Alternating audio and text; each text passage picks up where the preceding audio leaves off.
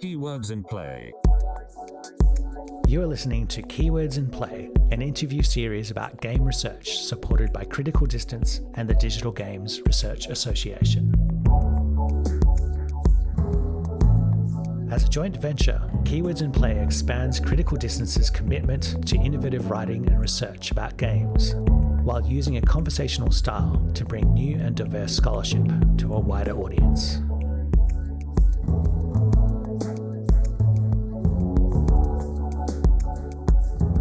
Welcome back to Keywords in Play.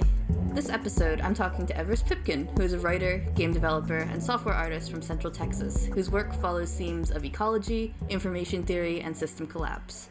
They hold a BFA from University of Texas at Austin, an MFA from Carnegie Mellon University, and live and work in southern New Mexico. In this conversation, we'll be discussing the technological infrastructure and digital tools that determine much of the contemporary experience of the internet and gaming.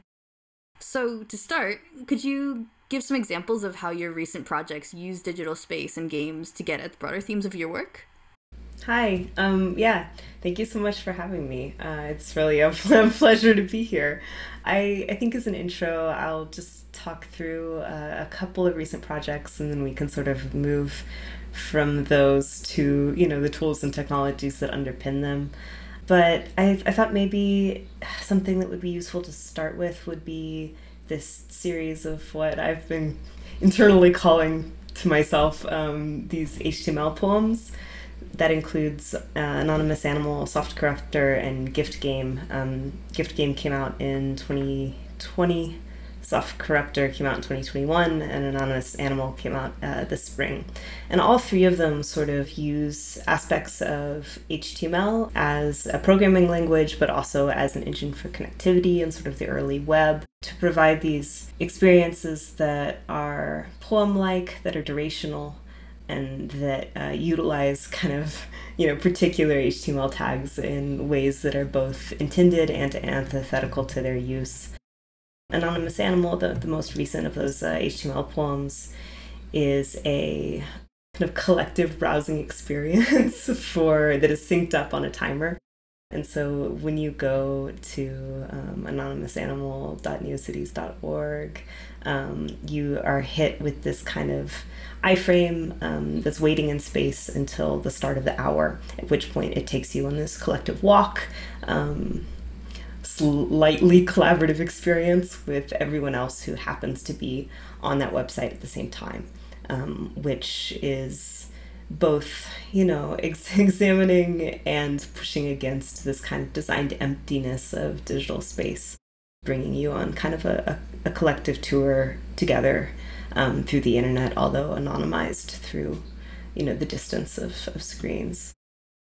Gift game, which is where those kind of series of, of HTML poems started, is um, a manifesto in in certain ways. Um, something that I know you you are familiar with, mm-hmm. and it sort of talks directly about potential internets, about internets that are made of gifts, um, internets that are kind of held in circulation, held in circulations of hands, alternative internets, um, internets that are, are made by the making and giving of things to other people. Um, it's you know a little tiny piece of like speculative hyperfiction um, but all within it are embedded uh, iframes and pieces of media from other sites and it kind of uses the iframe uh, as well. You know, Anonymous Animal and Soft Corruptor do this too. They use the technology of the iframe as a, a way to kind of like grasp at or get a little bit of information from somewhere else on the internet Im- embedded inside of this kind of artwork that has other discursive elements which is not a rare way to use iframes. It was how iframes are designed. However iframes are such uh, particular security risk um, as well as you know tied into this history of like hot linking images and you know well what about you know bandwidth and kind of all of these worries of the late 90s early 2000s internet right after kind of the launch into uh, mainstream that they have been um, it's much more difficult to kind of load information from other websites um, it, it, through your own website that that sort of era of you know hot linking of um, everything from everywhere of like hosting information on a variety of servers has really ended and all three of these pieces kind of push back at that both as a way to think about like what the internet was but also what the internet could be like an internet that was not so tied up into commerce and bandwidth and um, security and all of the ways in which the internet has sort of moved over you know the past 20 or 30 years. Yeah i mean i guess guess what i really like about how in those works you know they always seem to be grabbing you know these things from these different websites and having them as like all the separate iframes within the page and those sorts of things.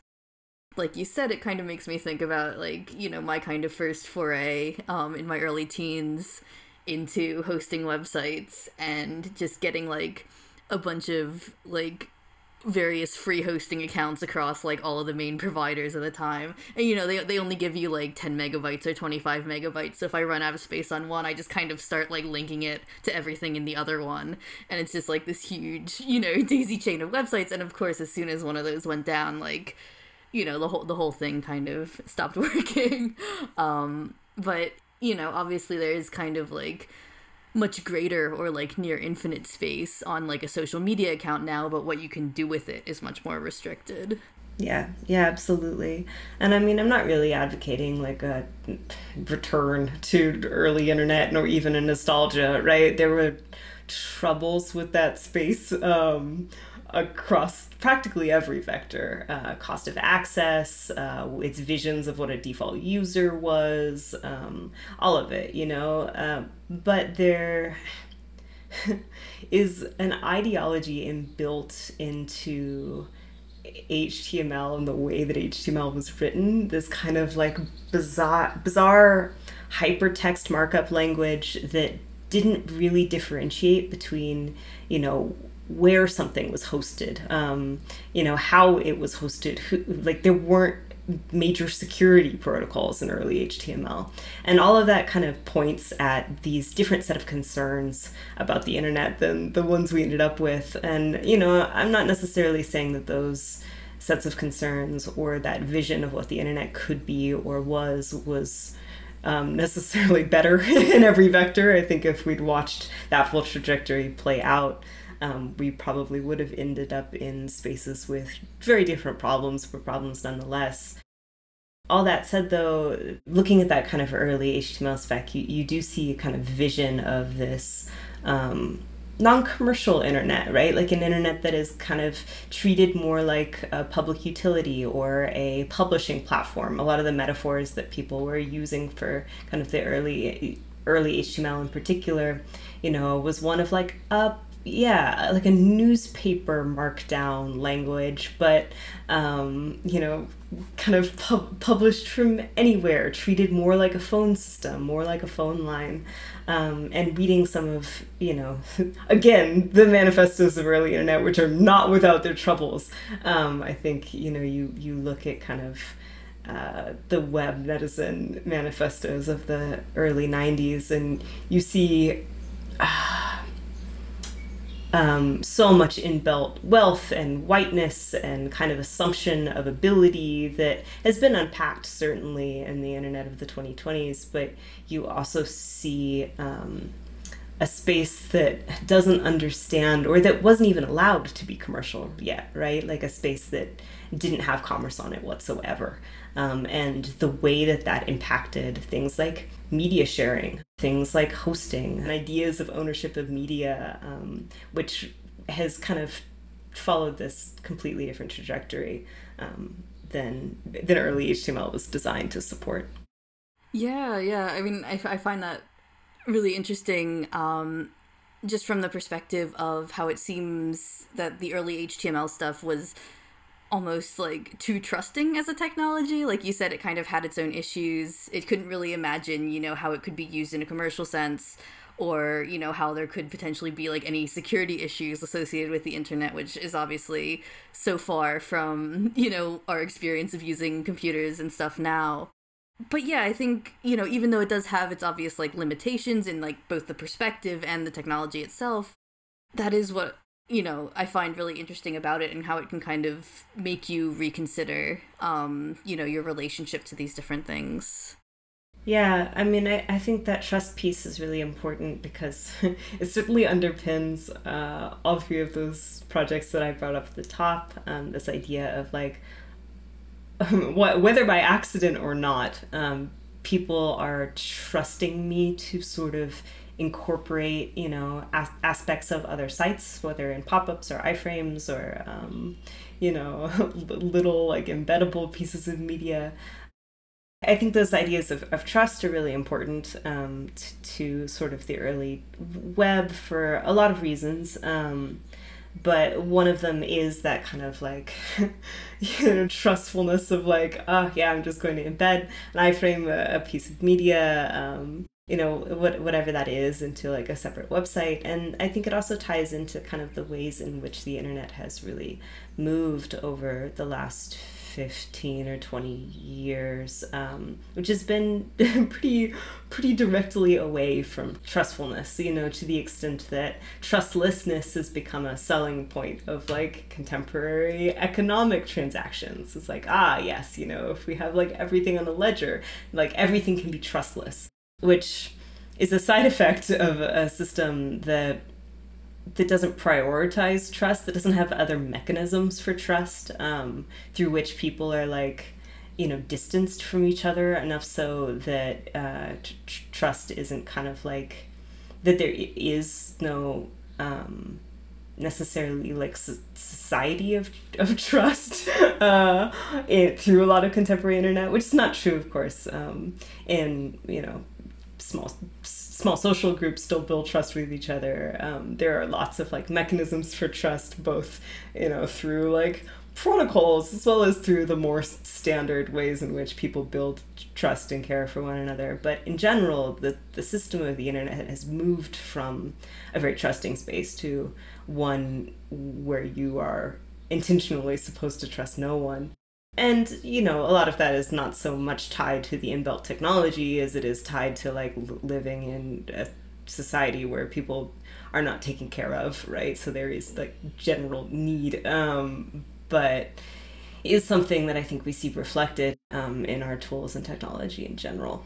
You can definitely see how, you know, you make this tool that doesn't require trust. So, you know, or I guess this this tool that alternately requires trust actually like like html where it doesn't really like say like oh wait maybe you shouldn't do this when it can you know just pull something from a completely different you know server or web page onto this one.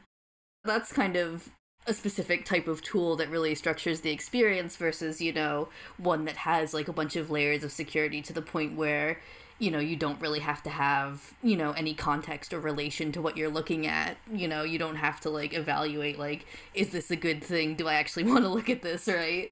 So yeah i guess looking at these tools you kind of draw on the work of ursula franklin who kind of has these two contrasts that she uses when discussing tools.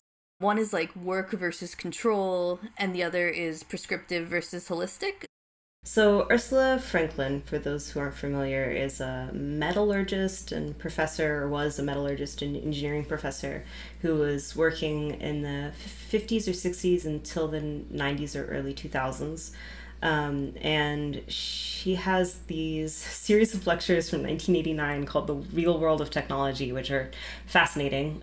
They're up on archive.org. Uh, I return to them periodically because they offer this kind of alternate worldview, alternate lens and vocabulary through which to talk about tools and technology that have pretty much have not been widely adopted. Um, the, the ways in which people, even you know, media theorists do sort of talk about tools and technology doesn't tend to be through these terms. Although she's got her fans, um, me inc- included. Uh, but she lays out, I think, as this kind of discursive sphere, these few ideas. Um, one of them is work related versus control related technologies and then the related but not identical ideas of kind of holistic versus prescriptive technologies. So, to Franklin, A work related technology is essentially something that makes work easier to do. So, you know, a shovel for digging a hole makes digging the hole simpler than using your hands, you know?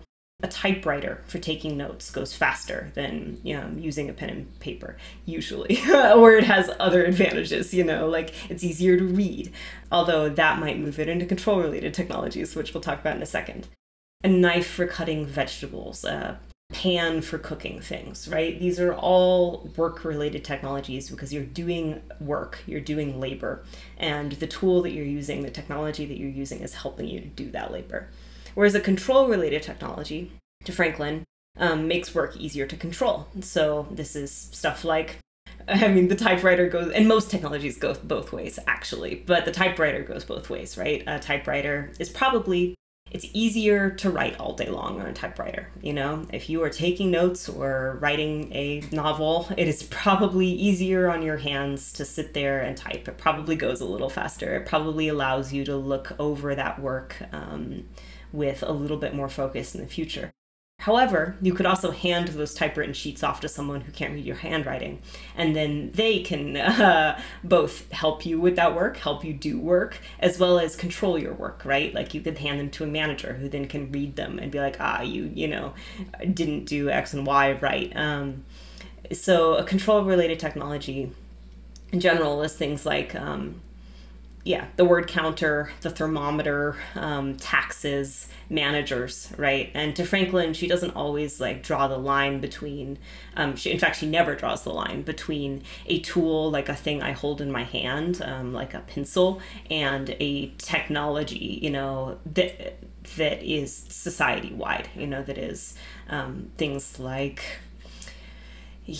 political organizations or religions. Um, she talks about technologies of prayer, you know, that there are lots of ways in which you can feel connected to um, broader things than yourself in the world, right? Through like singing, you know, or going on walks in the forest. But religious prayer has a really particular technological bent and that you are often using a technology when you're engaged in like histories of religious prayer. So for her, the lines between um, tool, society, technology, um, very broad sort of trajectories of human culture are limited if they're at all. Then she has these other set of ideas that again are related to work related and control related technologies but not identical which sort of we'll get into. Um, but uh, these are holistic or prescriptive technologies. So uh, a holistic technology is usually craft related, you know, that, or at least that's the lens and through which we tend to view what she defines as a holistic technology. So a holistic technology is be, is present in time. So what this usually means is um, a practitioner, generally a craft practitioner, but really any type of worker who has a like one to one relationship with the thing they're making, has control over that thing from start to finish. So her example is like a potter, you know, sitting at a wheel who's like building a cup from a lump of clay, is in conversation with the thing in time so they're making situational decisions about like how tall do I want this cup to be? You know, how thin do I want the walls to be? What temperature am I going to fire it? You know, how close to the other things in the kiln am I going to put this cup, et cetera, et cetera? Like what color am I going to glaze it? And all of those are things that are happening in time, even if you have a plan ahead of time, right? Even if you're like, I'm gonna make this cup and it's gonna be green and it's gonna be this big, you know, you might like get it on the wheel and you'll be like, oh, no, not today. this is gonna be a flat cup, turns out, you know, and that you, you, there is difference from cup to cup, even if you're sort of like following a pattern in your own mind. Which is different than a um, prescriptive technology. So, a prescriptive technology is essentially work based on the division of labor so a prescriptive technology is one that's, you know, again to us in this society, the idea would be is tied to factory work, right? Um, idea of the kind of industrial revolution, um, the factory line, but is also super present throughout history. It didn't come from the industrial revolution. The main defining feature of prescriptive technologies is that the doing of them is broken down into series of steps, and each step is carried out by a separate worker or group of workers who are only familiar with or only need to be familiar with that the skills of performing that one step, which then sort of compound into a cup. So, you know, you can make pottery through a prescriptive lens, and the way you would do that would be all right, we've got 45 people in this workshop, and two of them are on lids, and two of them are on glazing, and five of them are on the kiln, and some of them are, you know. And so, what you have are these series of steps that, even though each of those laborers is in some ways in a holistic relationship, maybe with the thing they are making, whether that be like dipping pots in clay or whatever it is, they don't understand or don't need to understand, even if they do individually, the process from start to finish. Um, and their labor has been divided. And the other key defining factor of the prescriptive technology is that you tend to have a boss. It tends to invent the manager, you know, or the distributor, or, you know, it, the more distance you have from the labor, you more distance you have from the result of that labor, too, as well as the management of it all of those things are not necessarily separate technologies. Like I said, you can sort of view something as simple as the construction of a cup through any of those lenses, in fact, um, you know, but you can generally point to a piece of technology or at least a piece of technology's current use and be like, okay, that's being used in a work related prescriptive way or in a control related way or in a holistic way or whatever it is there's not that many kind of worldviews that are different than the one that is kind of contemporarily used that sits so fully uh, on top of sort of really broad systems of technology. You know, technology not taken as like a tool held in the hand or an extension of the body, right? But like technology is something that's like deeply embedded inside of and gives rise to human culture, like through and through. Um, I, I find them really, really useful when thinking about um, the you know movements of capital and empire and you know like as well as you know small things like um how I got my kitchen knives and the way that's related to movements of capital and empire, you know, because we live in this like deeply, deeply connected um, technological system and have forever, but on, only increasingly so in the last, you know, even since she's been writing in 1989, that all of this has come to bear so fully on the communications technologies which have uh, fully enmeshed the world, which she saw coming certainly in 1989, right? It wasn't like that was pre um, internet, but it was pre World Wide Web, you know, it was pre what we talk of when we talk about like, oh yeah, early internet.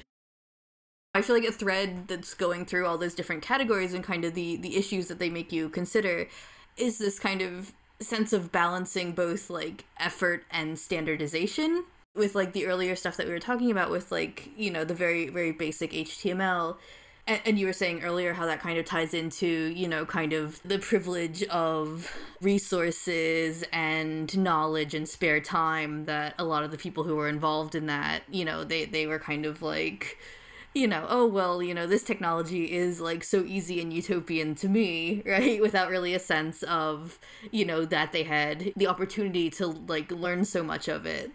So yeah, I guess I guess now, you know, as the internet has kind of become this much larger and more commercialized thing, I guess you know, the the thing that's kind of come along with like the scale is that in certain ways more people do use it. So in like in a raw sense you can kind of say like obviously it's complicated, you know, what really accessibility means, but in some ways that is kind of more accessible than having to actually like write the code of a page for it to exist.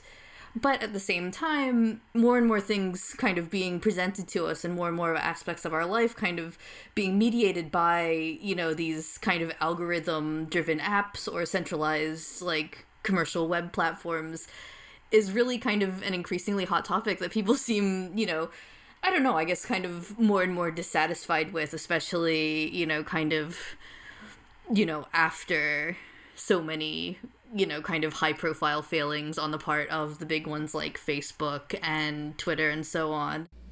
Sure. I'm looking for this um, article from 1996 about yeah, here it is. Jennifer S. Light, uh, Developing the Virtual Landscape, which talks about um, sort of the fantasy of commercial internet as a public forum relating directly to the fantasy of malls as main streets, right? Sort of talking about um, the ways in which, you know, the kind of 80s and 90s vision of the mall was this like, well, we can construct this safe, monitored, um, mall copped uh, simulacrum of the town square where, where commerce is kind of the, the main, you know, central space. And even in 96, uh, Jennifer S. Light was, um, you know, already breaking down the, the ways in, in which. Ah, there's some killer quote in here. Let me see if I can find it. Yes. The private ownership of online services means that these agora function only in their commercial sense. The sense of the market space as site for civic life is subject to strict controls. Um, for example, the Prodigy Network, which didn't last, um, but which was billed as a family network, is an exemplary analog to the suburban shopping mall, just as the mall, because of its enclosed, surveilled nature, has become a place where parents feel safe leaving their children. The electronic panopticon of the monitored, monitored Prodigy Network appeals to many parents because they feel their children are somehow safer there. Currently on Prodigy, all public postings are monitored. I I think about this. It's really brief. It's like a little I don't know four page editorial in some magazine or kind of like academic journal. But I think about you know the the ways in which from the beginning, um, sort of that that shift into centralized web platforms into monitored web spaces um, is like tied into surveillance and control you know both in the control related technologies Ursula Franklin sense as well as the kind of just more um, I mean not that her definition isn't also immediate, but the more immediate sense of like, ah, yes, and your data is being gathered and sold to the highest bidder. Ah, yes, like we will, you know, send you advertisements particularly tailored to you. And the, the, the ways in which, you know, that is very much tied into the contemporary internet and frankly held up kind of through the practice of in some ways um, artists game makers uh, aesthetes right content creators um, because as we all know um, the internet and the companies that sort of like connect us to one another are really in the business of connection and surveillance more than they are in the business of um, making much of anything at all. So, much like the mall, um, I believe profoundly that individuals will make meaningful connections in community no matter what hellscape they are placed inside of, right? That is the one of the greatest aspects of the human condition is that like people make and find meaning and i don't mean you know like hollow meaning, like tr- true, real connection and meaning with others, um, no matter what they're asked to live through. Which doesn't mean this world couldn't be better, right? So when you look at you know things like the suburban mall as a um, like important cultural signifier or place for um, teenagers in the late 90s or early 2000s and the ways in which like people really did use that site as the location for friendships for growth um, for uh, meaningful connections to others for um, you know, first forays into employment, for finding a mentor in your first foray into employment. I don't want to be like, ah, yes, all of mall space is bad, even though mall space is hyper corporate, hyper controlled, ultimately surveilled, um, keeps individuals out of that space, unlike the public sphere, unlike the main street, is this fantasy world. Um, and, you know, all of those things have led ultimately to a lot of, you know, malls failure. Um, there are still individuals who have deeply real lives and important lives lived through them. And that is also true of the internet, right? Um, that is also true of the sort of like centralized web platforms that connect people to one another through um, almost i mean i don't know actually i won't say that. I think a, lo- a lot of them do intend on connection and much without much else without um, adequate safety tools without um, you know all of the other aspects without sort of being open and available to lots of people who maybe don't necessarily have like internet access in their home you know? Um, so despite this i do think people manage to make meaningful lives and connections with others through those spaces. Um, that said, all of them come with cost, right?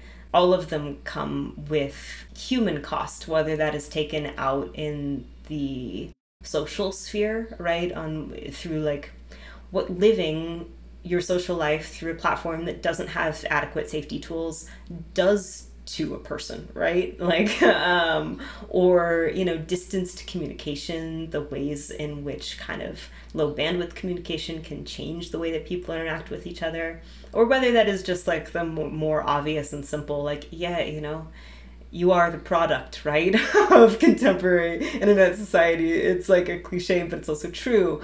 Um, that like, y- yes, you know, um, if you are making material and posting it online through a bid to communicate with or find others, then that benefits whatever place you put it. Um, and you know your movements through online space much like your movements through a mall are deeply tracked you know your purchasing habits are deeply tracked um, the things you uh, look at at four in the morning when you can't sleep um, depending on your privacy settings and your uh, propensity to use a vpn probably do end up um, in a log somewhere you know that gets aggregated into so much other data and sold off wholesale so every tool has an ideology, right? Even tools that are so big or technological systems that are so big that we can't see outside of them. Um, and to go back to Franklin, right, this is like one of the hallmarks of the control related technology is to make a thing so standardized, so inbuilt, so a part of culture and society that you can't really see outside of the edges, that that's just like the way that things work. You know she brings up taxes as like a very standard um like a pretty solid example. I personally believe in taxes. I like believe that, you know, like we should all pay taxes and have like a society that actually respects our wants and wishes like as individuals and you know distributes those tax that's besides the point. Um anyway, not and I think Franklin although she does take some moral stance here is not always like work related good, control related bad, you know, holistic good, prescriptive bad. Um, you know, she studies in particular like ancient bronze casting, which is maybe how she got on this whole point, and she she very much identifies that as a prescriptive technology. You know, one that creates division of labor because there's so it takes so many people to like cast bronze, large bronze. Um, but I'm not sure that she would ever be like, ah, and they're bad and shouldn't exist. Although maybe she would. I wouldn't put words in her mouth. Anyway, um, taxes are a really good example of a control related technology that is so standardized, at least in the place that I live, that even the people who don't pay taxes feel like they probably should be paying taxes, right? It is like inbuilt into the way that the world works. Um, property ownership is maybe a clearer one where, where you can look at that and be like that's not n- normal. There's no reason that that is the way it is. There's no reason that idea should exist but it's so built into society that it's like hard to unpack that that is a system of kind of like technological control. So anyway every tool, every technology has an ideology. Um, this is true of things as big as ideas of property ownership, this is, you know, and I should say that is so built into my society, right? Not built into every society, property ownership in particular, but this is also true of everything. This is also true of small stuff like word processors, right? Which feel like pretty standard right now. It's like, oh, yes, word processor is a word processor, and this is the way things work. But they have their own ideology, right? Like they, they are saying something about the way the world is and the way that they want the world to be right um, their understanding of like what the world is and then they kind of push that onto the world through their use onto their users through their use. And so when i think about uh, tools when i think about sort of like other tools and technologies that I could be using. A lot of the math I'm doing right now um, that I think I failed to do at certain points in my practice is like, okay, what is the world that this tool is trying to build? You know, what is the ideology that this thing is carrying with it? And through its use am i kind of farthering that ideology in the world. And it's very hard to use a tool or technology and not farther its ideology in the world even if you don't have a choice right? Um, sometimes you end up in positions where yeah you simply have to pay your taxes. Or like you know paying rent is um, just the way you are going to live as a human being even if rent is a fake idea you know? Um, and so I don't want to like shame anyone for being caught up inside of um, tools or technologies with ideologies that they don't necessarily agree with. Um, but I would say historically, I've not necessarily brought this framework to every project I've ever made, which is part of why I historically made things, you know, talking about the discursive problems with AI and data gathering, but like using AI and data gathering, which is a loser's game, right? Like there is no way to uh, address the kind of like fundamental issues of like big data sets while using big data sets in your work. It doesn't function. Um, the the best way to move through the world is to look at tools or ideology or technologies that have ideologies that are as far distanced from the thing you would like that are actively building a world that is not that world right? And so the the things that i am interested in right now that i'm trying to work on right now um, are certainly you know handmade tools weird tools um, weird web tools uh, kind of like I'm working on this this tool called ScrubJ at the moment, which has been in progress for a couple years, and it's a, a real, you know, nights and weekends once a month type of project for me. But it'll be out someday, which is like a drag and drop kind of bookmarking tool and website builder, very much constructed on sort of that idea of hot linking everything at all times um, and makes these very chaotic, kind of playful websites as well as kind of sites where everything came from as you're building it. So, as you're kind of dragging and dropping little pieces of information from the wider web onto this website, constructing a website via the drag and drop interface, um, you're also kind of citing everything. So, you can go back through this construction and be like, oh, this is from that Wikipedia page, like when I was researching radar or whatever it is. Um, I also maintain a tools directory so if you're interested in um, tools that have ideologies, usually handmade by one person, um, tinytools.directory would be the, the spot to go. Um, it's got over a thousand tools on it and now, um, and they're all sorted by things like. Uh, let me open it up so I can actually tell you some of the tags. Um, yeah, so you can go through and you can be like, I want, you know, there's probably 20 tags. So you can be like, I want an experimental, tiny game engine that runs in the browser. And it'll be like, oh, do you want Bitsy? Do you want Flick Game? Do you want Flicksy? Do you want Idle Game Maker? Do you want Cool Tool? Do you want Tiny Choice?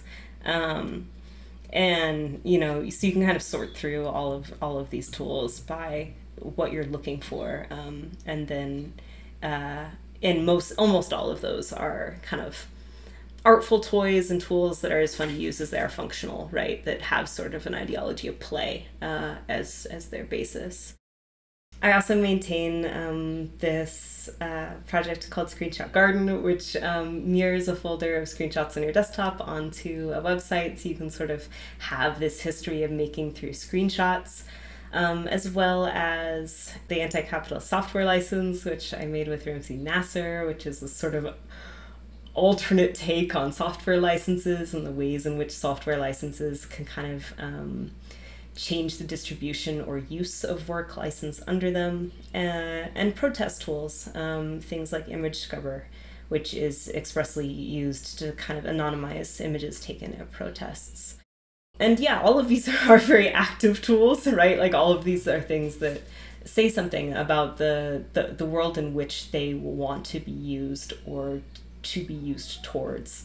Um, and I it's been very useful for me when sitting down to make a project to look through my toolkit my toolbox and be like, ah, okay, yeah, no, the these are the tools that wear what they want on their surface, and the thing that they want, um, or that their creators want wanted, are not antithetical to the world in which I want to live.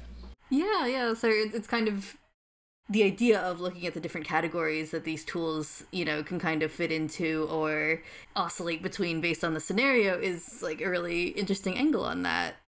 So yeah, I guess just to wrap up, um, do you have any kind of upcoming projects or publications um, or anything like that that you'd like to shout out or you know say say when they'll be available? Yeah, absolutely. So a little unrelated to this conversation, although both of them certainly thoughtful in uh, their use case. Uh, I have a tabletop game coming out in September that's open for pre-orders right now. So if you uh, it so if this sounds interesting, please go go find it. Um, it's called World Ending Game. Um, it is written to serve as the last session of a campaign in any system. Um, so sort of eh, yeah, it is, it's a falling action game, right? For towards closure. So if you are somebody who plays tabletop games, who have a campaign that is going to be ending, um, and you're not sure how exactly to end it, this might be the game for you.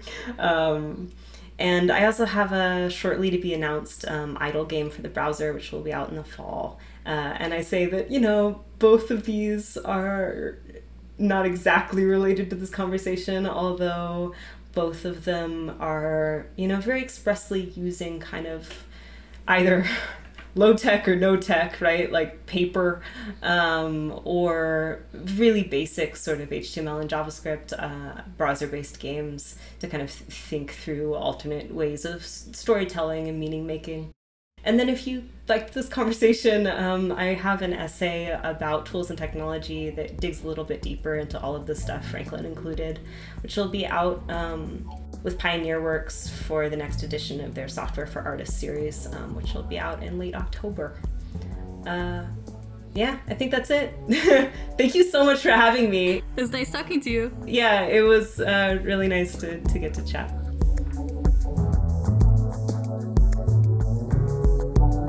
We hope you enjoyed this episode of Keywords in Play.